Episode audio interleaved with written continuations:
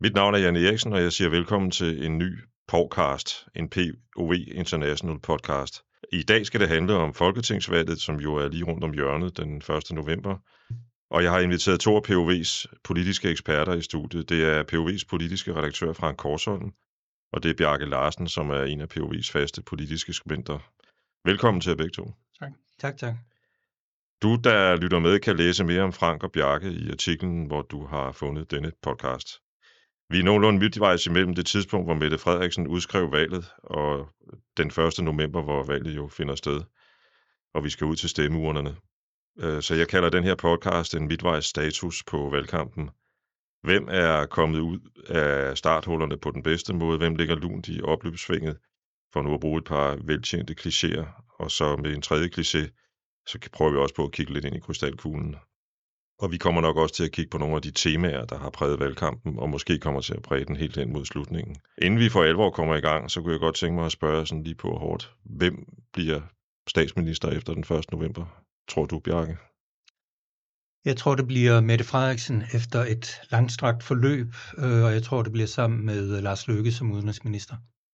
Hvad siger Frank? Jeg siger, det bliver Mette Frederiksen eller Lars Løkke Rasmussen. Ja. Men jeg giver Mette Frederiksen højere, højere odds.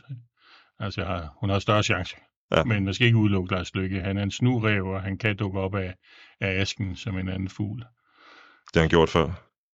Han har i hvert fald øh, vist evne til overlevelse, og, og han er en magtkriger, og han kan spille, og han har demonstreret, at han er noget mere snu end, end de andre i den blå blok.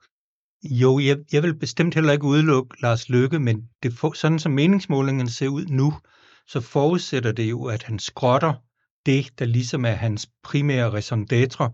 Vi skal have en regering hen over midten, vi skal holde yderpartierne ude. Øh, og det kan, som jeg ser det, kan han kun blive statsminister, hvis han omfavner yderpartierne, de borgerlige yderpartier. Godt nok er han utrolig kynisk, men vil han kunne holde til det? Det er et meget spændende valg, ikke? Det er øh, meget dramatisk. Altså, de opfører sig pænt. Altså, på overfladen ser det jo hele fint og velpoleret ud. Det er ikke blevet den svinske valgkamp, som man havde, nogen havde drømt om, og nogen havde advaret imod. ja. Men under overfladen, så er der jo utrolig mange understrømme. Altså det er et hmm. utrolig øh, spændende og dramatisk valg, og det vil det være sikkert til det sidste. Alt afhænger jo af, om Lars Løkke Rasmussen og Moderaterne bliver tunge på vægtskolen. Hvis ikke han bliver det, så tror jeg, vi ret hurtigt kan få en regering, men bliver han tunge på vægtskolen, som mange meningsmålinger jo tyder på, så har vi høj dramatik. Det er jo i hvert fald en af de valgkampe, hvor der er sket størst, størst forskydninger mellem rigtig mange partier på kortest tid. Altså, vi skal virkelig langt tilbage for at se så dramatiske forandringer i, i opbakningen til, til adskillige partier. Altså, vi kan tale om to måske tre hovedtendenser. Ikke? Altså de konservatives tilbagegang i forhold til meningsmålinger, som de så ud i august, mm-hmm. september. Og øh, så lykkes øh, kraftig fremgang fra på daværende tidspunkt under 2% på et tidspunkt, og nu til, ja, jeg kan dårligt huske det, er det ikke? Næsten 10? I stedet mellem 7 og 9 procent. I stedet mellem 7 og 9, ja. Og så kan man jo også sige, at, at Inger Støjberg og Danmarksdemokraterne er kommet ind som en dark horse i, I har jo begge to skrevet om, om, om øh, artikler relateret til den her valgkamp øh, på, på POV, og, og jeg fornemmer, at I øh, er enige med mig i, at der lige nu er tre kandidater til statsministerposten. Vi var inde på de to af dem i første omgang, men vi skal vel også regne Jakob Ellemann ind i den. Det skal vi. Det er helt, ja, helt sikkert. Altså, men øh, igen på, i mit lotteri, min øh, totalisatorboks, giver jeg ham ikke øh, ret store chancer. Men altså, jeg vil godt give ham sådan 10-20 procent, det er slet ikke det.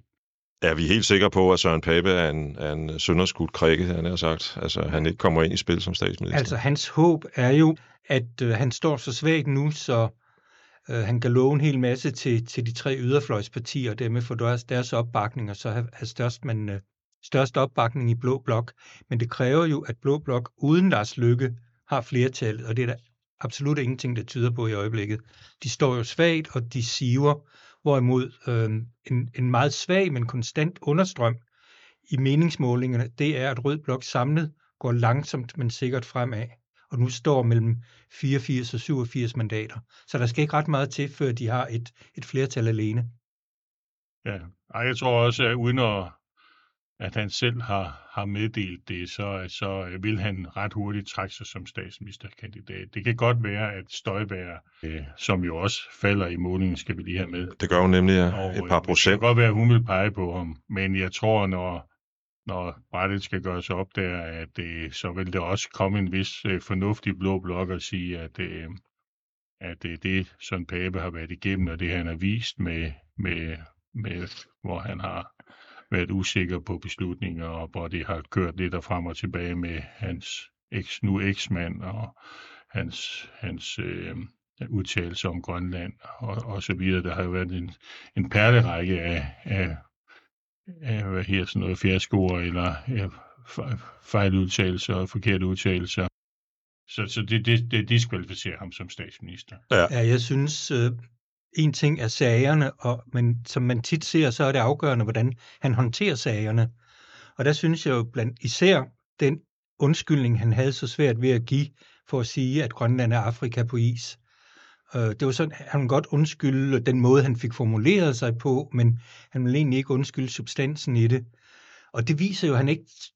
Han har, jeg mener ikke, han har formatet til at være statsminister. Han, han kan ikke se konsekvenserne af det, han gør. Han kan ikke se konsekvenserne af, at han ikke lægger sig ned og ruller rundt, som Barbara øh, Bertelsen ville have sagt. Men man så jo også, øh, og det er jeg fuldstændig enig med, med Bjarke i, og da undskyldningen så kom, så var det så en rigtig undskyldning i det hele taget. Han råbte den ud for, øh, det var en meget aggressiv undskyldning, som blev brugt i et politisk spil mod Mette Frederiksen. Nu siger jeg undskyld, nu er det din tur til at sige undskyld. Det lyder som et gammelt parforhold, hvor man ligesom skal, skal øh, den ene skal undskylde øh, og, Ja. for, at den anden og stiller, eller den anden stiller nogle krav i hvert fald for at, at, gøre det selv.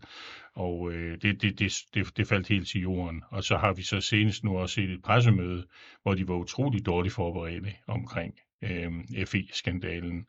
Og øh, det, det tyder bare ikke på, at han er driftssikker. Altså, eller det tyder, det beviser faktisk, at han ikke er driftssikker. Så det, der er slet ikke nogen tvivl tilbage. Og han kan ikke sådan bare pakke det ind med, at det, han er dårligt rådgivet eller, eller noget som helst. Han, han skal jo kunne håndtere uforudsete situationer, og det kan han bare ikke. Han virker som en pressemand. Jeg så ham på, øh, eller jeg så ham citeret for her til et øh, valgmøde i forgårs, og stå og sige noget i retning af, at han havde set Inger Støjberg i bikini og med udfoldet hår. Hvor, hvor, hvor, hvor, hvor, hvor er han dog heldig? Og jeg tænker, at, at det er en kommende statsminister, der står og, og kommer med den slags. Mm. Mm. Øh, sådan Ej, nu er du også hård ved ham så, fordi øh, der skal jo være plads til sådan lidt gøjl også i en valgkamp. Og, Mm. øh, men fordi han er trykket, og han har mistet opbakning i meningsmålinger hos vælgerne og falder som statsministerkandidat, så bruger man også alt imod ham. Hvis han Mm. havde været ovenpå, og det hele var gået frem, så kan man jo gå på isen. Det, Mm. det, det er der mange, der har bevist. Så hvis, men man skal også være lidt færre imod øh, politikerne. De skal også have lov til at føre valgkamp. Og, og øh, og komme med noget sjov ind Ja, det, det, det synes jeg, den, øh, den falder i den kulørte ende, men, øh, men de optager jo også i kulørte programmer her under valgkampen. Og, ja, det er jo det. og, Men jeg, jeg synes jo også, at, at øh, det er helt, som du sagde, det, det er tydeligt at mærke, at han er hårdt ramt.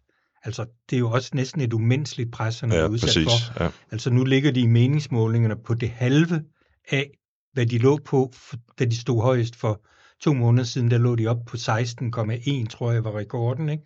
Og nu er de nede på 7,9. 7,1 i dag i Gallup. 7,1 i dag i Gallup, altså det er jo en, der er jo en katastrofe for sådan et parti. Og, og hvis, hvis øh, Blå Blok ikke får regeringsmagten, så tror jeg, at han bliver smidt ud, hvis han ikke går selv. Fordi det kan partiet ikke leve med. Hvem er alternativet, for nu lige at tage den op? Ja, det er et godt spørgsmål. Øh, Så skulle du måske have Brian Mikkelsen ind igen. Ja. Man skal ud- ja, jeg synes nu, de har et, øh, et, i, i hvert fald en enkelt god kandidat i, som, øh, som kan tage over, men som også vil lægge en anden linje end den, som Søren Pape har, har lagt her igennem de sidste 6-7 år. Og hvem er så det? Det er Mette Abelgaard. Ja, jeg Ja, tænker hende nok. vil jeg også pege hun på. vil, øh, hun vil lægge en, fordi det, hvis man skal se den retning, de har trukket med Søren Pape, og nogle af de værdikæmper. Nu er Nasser Carter jo ude af partiet, men du har Markus Knudt, og du har en Britt Bager. Og, og, Hjal, øh... og, og, og øh, Michael, øh, hvad her, han, Rasmus Jarlov. Ja. Og de, har, de er jo meget sådan værdifaste, altså nationalkonservative, og, og ligger meget stærkt til højre, har trukket partiet i den retning. Det, og, og det har vist sig nu under den her valgkamp, at skattelettelser og, og stærk øh, national øh, politik, den, øh, det øh, har, har i hvert fald ikke øh, vist sig at, at, øh, at gavne dem. Nej, gavne partiet. Man skal også lige huske, at de jo kun fik 6,6 procent ved sidste valg. Så hvis de får 9 procent den her gang, så er det faktisk en fremgang. Så er det faktisk en fremgang, men det vil blive udlagt som en fiasko. Ja, hmm. så ubenhørligt er det jo også. Jo, men det er jo fordi, de gennem de sidste tre år har ligget omkring 12-13 procent i mål. Hmm. Så man har vendt sig til, at de skulle få et rigtig godt valg. Søren Pape var Danmarks mest populære øh, politiker og gjorde Mette Frederiksen øh, rangen stridig der.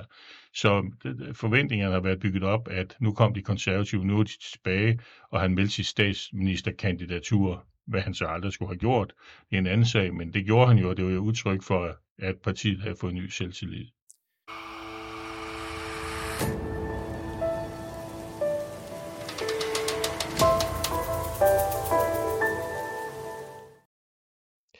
Bjarke, i din seneste artikel på POV, der er du inde på, at øh, der kan være nogen, der har siddet i øh, baggrunden og orkestreret nogle af de her møgsager, der er faldet ned over øh, Pape på det seneste.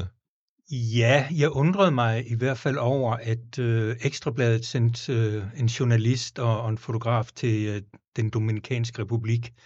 Øh, det gør de som regel kun, altså det er jo en stor satsning, det gør de kun, hvis de kan se, der er kød på det her til en, en lang følgetong. Og der tror jeg, at der er nogen, der har, har fodret dem med et eller andet. Øh, også den der Grønland øh, af Danmark, eller Grønland og Afrika på is, ikke? Altså, hvem, hvem har tippet Aya Kemnitz om, omkring den udtalelse? Øh, det kan man jo godt gætte på, øh, fordi det foregik på den amerikanske ambassade dengang, ikke? Og, og, øh, og hvem var udenrigsordfører dengang? Det var Nasser Carter, som ikke skylder Søren Pape noget som helst, så hvem ved, måske er det ham, der har lægget det. Det er en god konspiration, Bjarke. Ja, det er det. Jeg skulle lige til at sige det. Man må, man, man må tage hatten af, fordi en god kilde. Ja, præcis.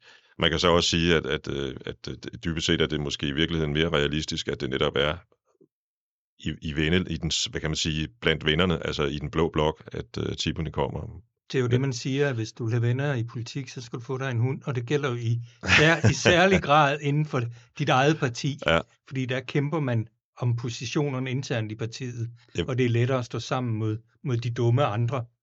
Jeg vil jo sige, når nu vi snakker om, om, om, om, om sjov i valgkampen, jeg, jeg tager sgu hatten af for Inger Støjberg, hvis hun stiller op. Jeg var inde og kigge på, hendes, øh, på partiets site i går, og jeg kunne se, at hendes hund stiller op til folk. Den har, den har det der GoPro-kamera på ja, ryggen ja. og følger hende rundt. Ja. det er meget sjovt. Lad os kigge lidt på en, det går rigtig godt for til gengæld, nemlig øh, Lykke. Øh, er han øh, genial, eller har han bare været heldig her i den sidste del af... Ja. Han er, det er en kombination af begge mm, dele. Han ja. har samlet jo de konservative vælgere op. De har jo vist sig at være ikke særlig trofaste, fordi mange af deres vælgere, altså det, der byggede konservative op til de 13 procent, som vi snakkede om før, er jo, var jo Venstres krise. Altså Venstre blev kløvet efter Lykke forlod Venstre, og Inger Støjberg forlod Venstre. som opstod der to partier, og, øh, og hvor skulle de der utilfredse vælgere gå hen? Øh, der samlede konservative så en del op. Men det er så også dem, der viser, at øh, at være så meget troløse, at øh, da chancen Lykke begyndte at trække karakterer, og Pabes problemer begyndte at håbe sig op, så øh, har de så fundet havn hos, hos Lykke. Mm, så, det... så det er jo den ene stød den anden sprød. Sådan er politik jo. Og det, og det skyldes jo blandt andet også, at, at Jakob Ellemann ikke fremstår som en stærk statsministerkandidat, og ikke nogen stærk leder af Venstre. Altså, han har jo selv været inde på, at han, han, han har sit væsen mod sig. Altså, man, man har lidt indtryk af, at øh, han er lidt utilpas ved det, og der er for mange sider af det her valgkamp, og alle de der meldinger, du skal komme med, og hvor brutal du skal være over for modstanderne, som han ikke bryder sig om. Og at han måske også i virkeligheden, nu snakker vi om, at uh, Mette Appelgaard kunne trække de konservative i en mere socialkonservativ retning, Øh, jeg tror også, Jacob Ellemann i virkeligheden gerne vil trække liberale i længere ind mod midten, end, øh, eller venstre længere ind mod midten, end, end han tør og end han får lov til.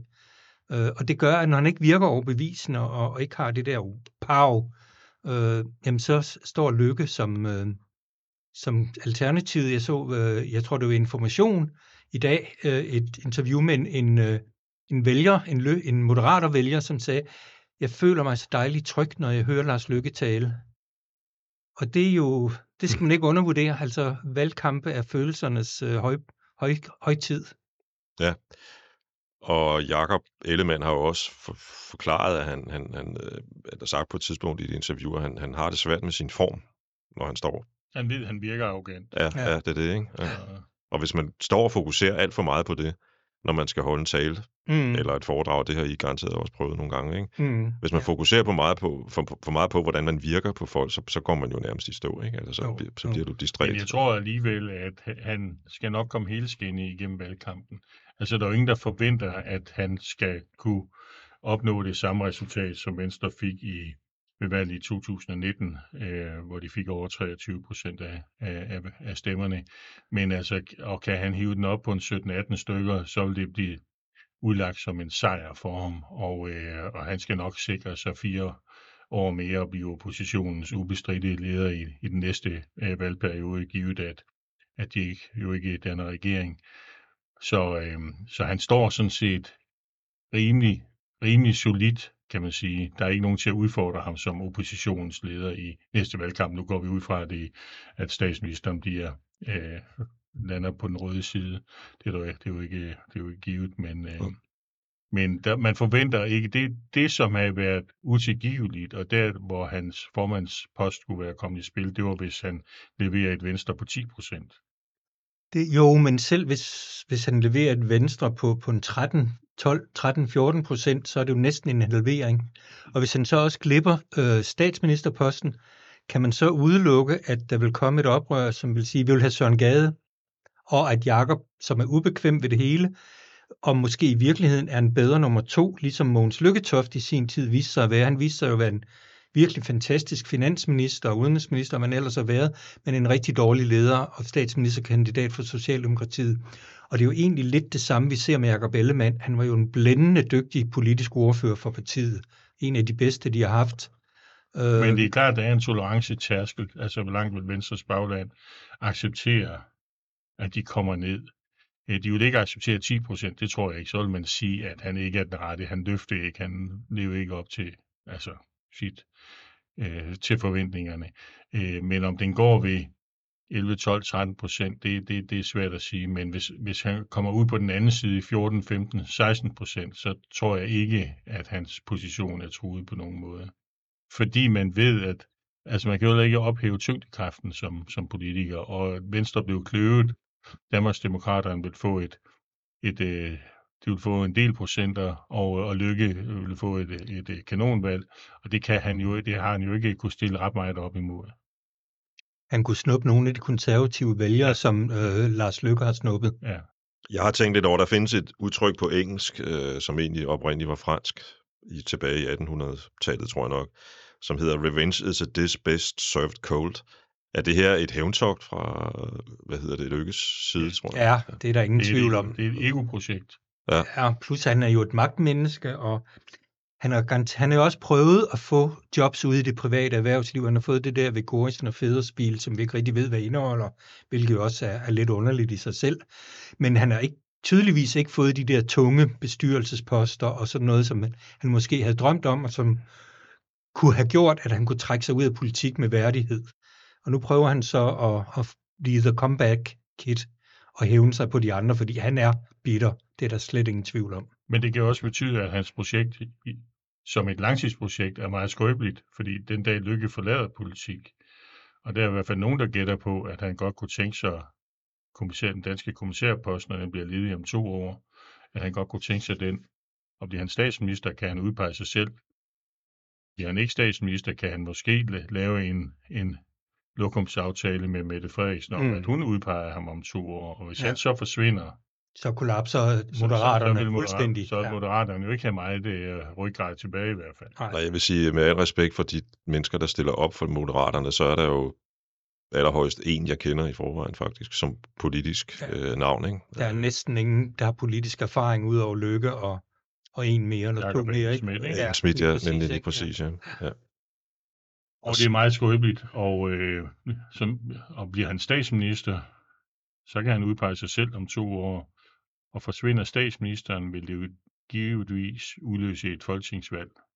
Vil jeg gætte på, der vil være, krav om et folketingsvalg, Mm. hvis han ikke bare kan få lov til at, at sætte Mm, en anden mm. ind i det har man jo forsøgt på tidligere efter Tamil-rapporten, og der var kongehuset i hvert fald ikke særlig, særlig begejstret for den model.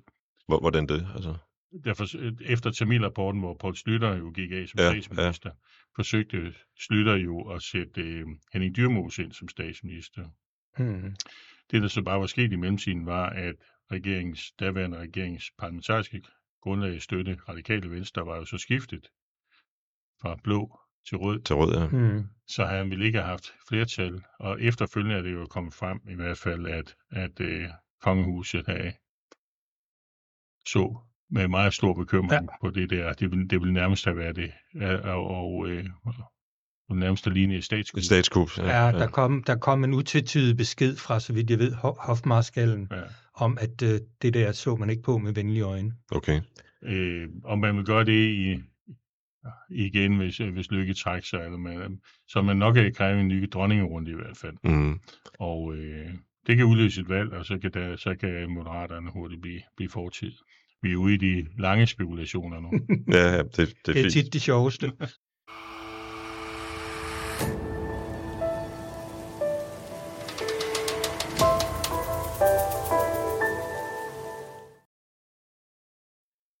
På den yderste højrefløj, kan man sige, der har man øh, tre partier med mulighed for at komme ind i Folketinget. Dansk Folkeparti, det er svært at vurdere, fordi de ligger lige og balancerer lige nu, ikke? Støjbergs Danmarksdemokraterne, som vi har snakket om, og så er der nye borgerlige. Kan I forestille jer en situation, hvor øh, en Jakob Ellemann som statsministerkandidat eller som, som forhandler kan blive nødt til at danne en regering med repræsentation af de her partier, eller i hvert fald et eller to af dem? Øh, I hvert fald øh, Danmarksdemokraternes Inger Støjberg, og måske en, et par andre fra hendes parti.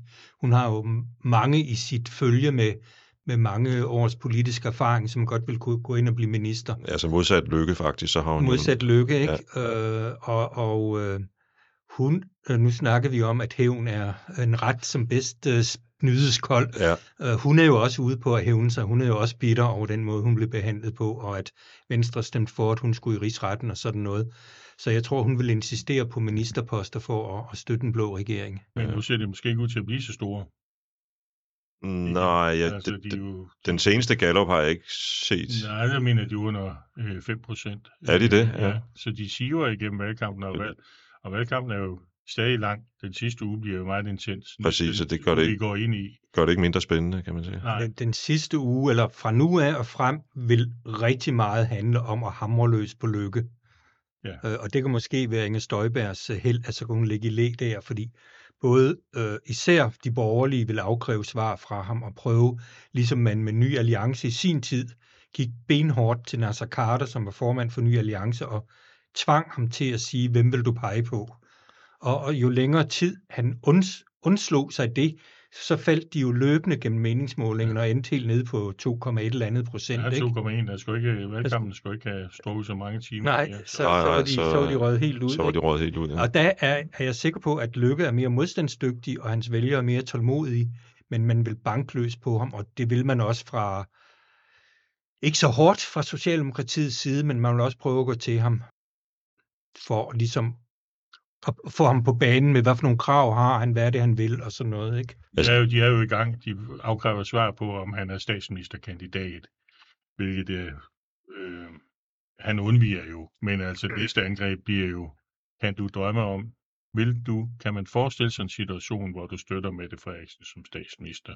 Altså virkelig udstille, at han er tilfalds, og han er en kollaboratør. Altså. Præcis, og han, han står der jo på mange måder alene, som jeg vurderer det, netop på grund af, at han har et apparat bag sig, som er rimelig utrænet, kan man sige, mm. på det politiske. Jo, og han er jo, han er jo sluppet afsted med at fremlægge en, en skatteplan for en reform af skatten, som, som øh, eksperterne siger er det mest uforståelige, der er fremlagt længe og vil øge uligheden markant. Men det, det beviser jo også bare, at man ikke stemmer på ham for, så på baggrund af den politik, han har. Man stemmer på ham som den person og den blå frelser, fordi mm. man ikke kan se sig selv i Pape, og også svært ved at se sig selv i Jacob Ellemann, så er det, han dukker op af kaos der og, ja. og, og, og samler stemmerne op. Men han er jo lykkedes med at, at undgå at blive punket i hovedet med den skatteplan i tid og utid, hvad man normalt ja. ville gøre ved, ja. mod en politisk modstander. Ikke? Hvis vi kigger på uh, Mette Frederiksen og Socialdemokraterne, hvad kan forhindre, at hun bliver statsminister? Hun samler jo nærmest på møgsager. Der er en mink-sag, en FE-sag, som også bliver kaldt øh, Lars Finsen-sagen. Sygeplejerskernes flugt fra sygehusvæsenet er kommet frem her de seneste dage. Der er et plejehjem i Køge, som også lige pludselig har fået politisk dagsorden, fordi der bliver stillet spørgsmål til regeringen på den baggrund. Der er hele det her forløb omkring Barbara Bertelsen. Der er noget med nogle skyggeopstillinger i valgkreds. Der er et udbredt, tør jeg godt sige, had til Mette Frederiksen som person rundt omkring i Danmark. Øhm, er hun så presset på de her sager, at, øh, at det kan gå hen og koste hende i sidste øjeblik, tror jeg? Fordi hun ligger jo meget godt lige for øjeblikket. De, hun, ligger, hun, hun ligger jo fint. Hun ligger jo 26,5-27 procent i gennemsnittene i øjeblikket. Øh, og hun, lukrer, hun lurepasser i øjeblikket. Hun lukrer jo på, at de andre slås så meget, som de gør, og at der er så stor fokus på Lars Løkke. Og så skal man ikke glemme, at selvom en række medier øh, har banket, og, og, og de blå partier har banket løs på, på ind på Mink-sagen og på øh, Lars Finsen-sagen, så er de sager så gamle, at de borgerlige har suget de stemmer til sig, som de kan. Og jeg tror, at de borgerlige gør sig selv en børnetjeneste ved at blive ved med at fokusere på det, øh, fordi øh, folk er blevet trætte af at høre på det. Vi ved det godt, vi kender problemstillingerne, vi har taget stilling, de kan ikke hente flere stemmer på det. Og så lukrer hun jo også på, at folk godt kan huske, at hun faktisk kørte det, trods minksagen, stort set alt andet kørte hun jo godt under, under coronaen, ikke? og at hun fremstår som stærk. Vi har krig i Europa, vi har energikrise, vi har klimakrise, vi har kæmpe inflation. Og der står hun jo som den erfarne statsminister, modsat to uprøvede, usikre kandidater.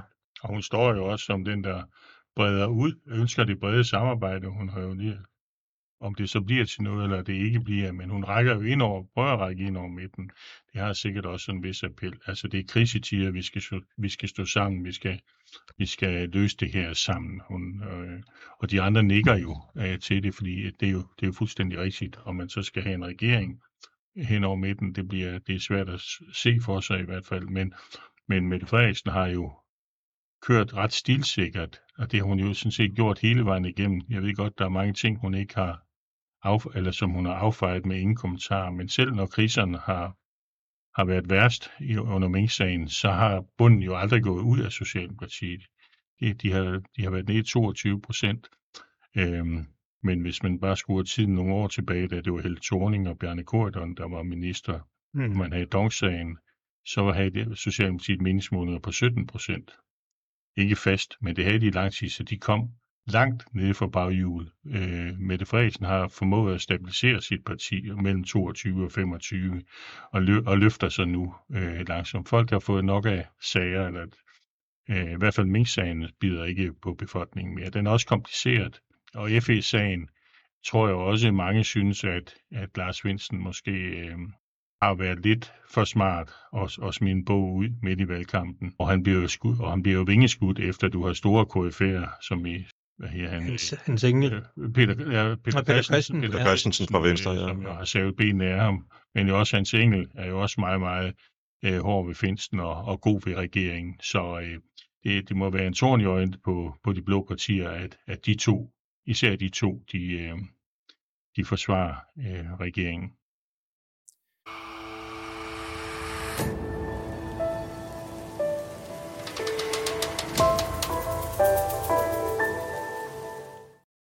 Kunne egentlig godt tænke mig at dvæle lidt med, hvad det så er, Mette Frederiksen har gjort rigtigt.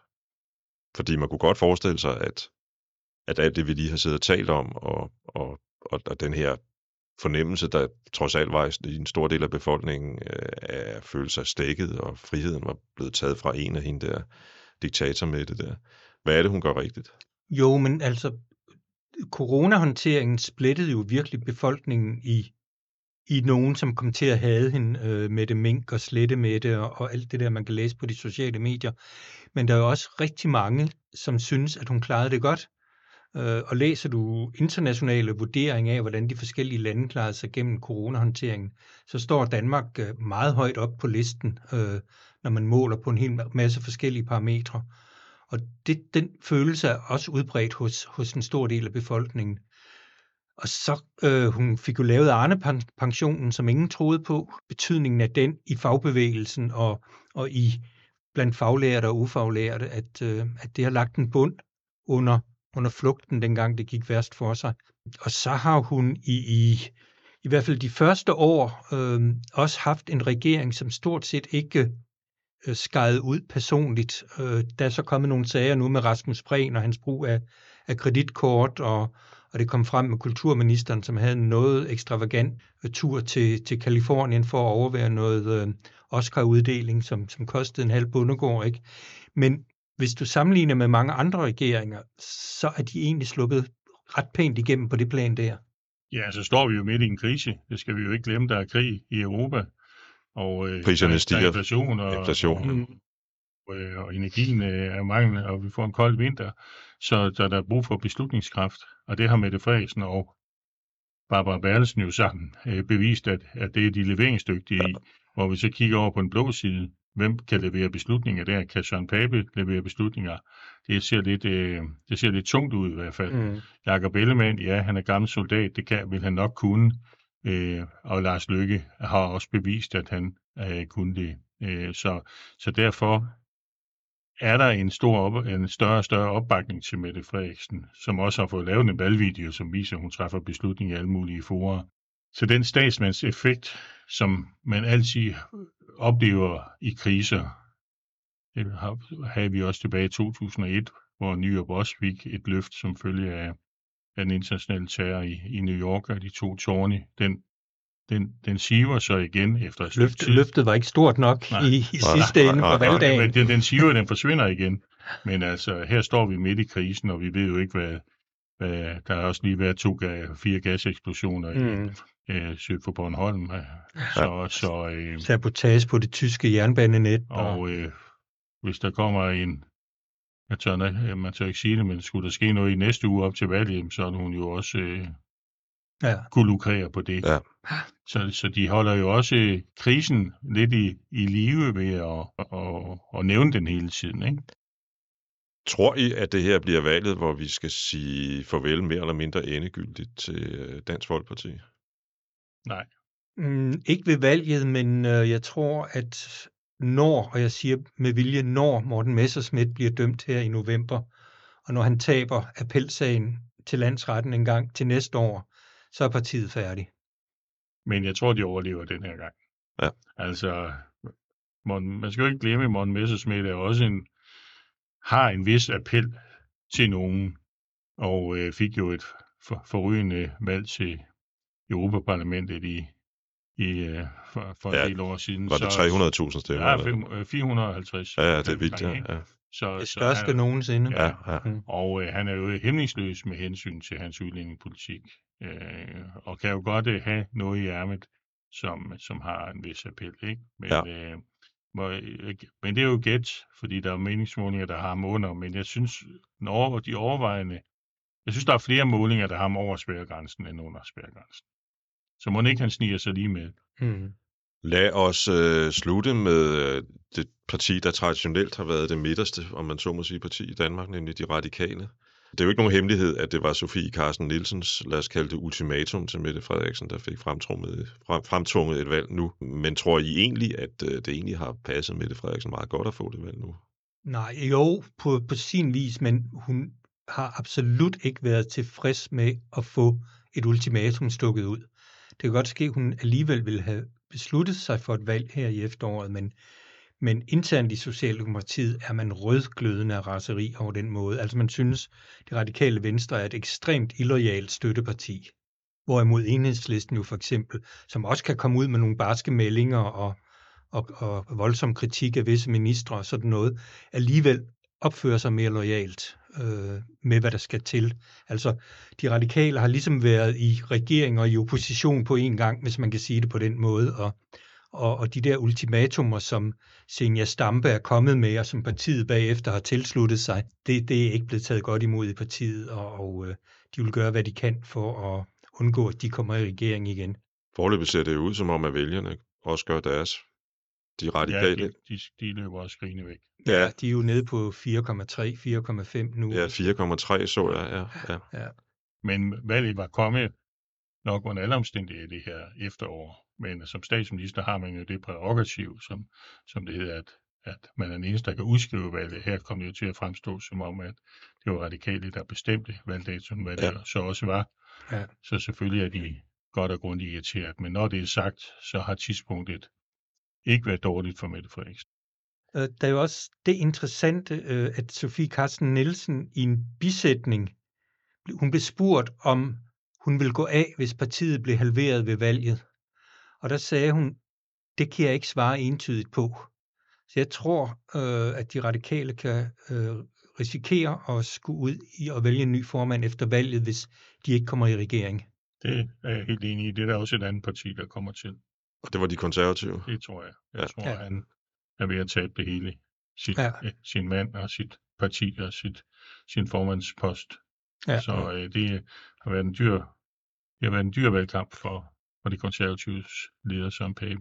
Jeg ved, at der ikke er noget, der hedder synd eller retfærdighed i politik, ligesom der heller ikke er i så meget andet øh, sport, for den sags skyld. Men man kan sige, at omstændighederne har været hårde ved Pape her i den her valgkamp. Ja, de har været ubarmhjertige. de- og det, jeg synes også her, at sidste, da jeg så ham i på pressemødet i, i øh, fra Castelli, blev man næsten sådan ramt af, af melidenhed.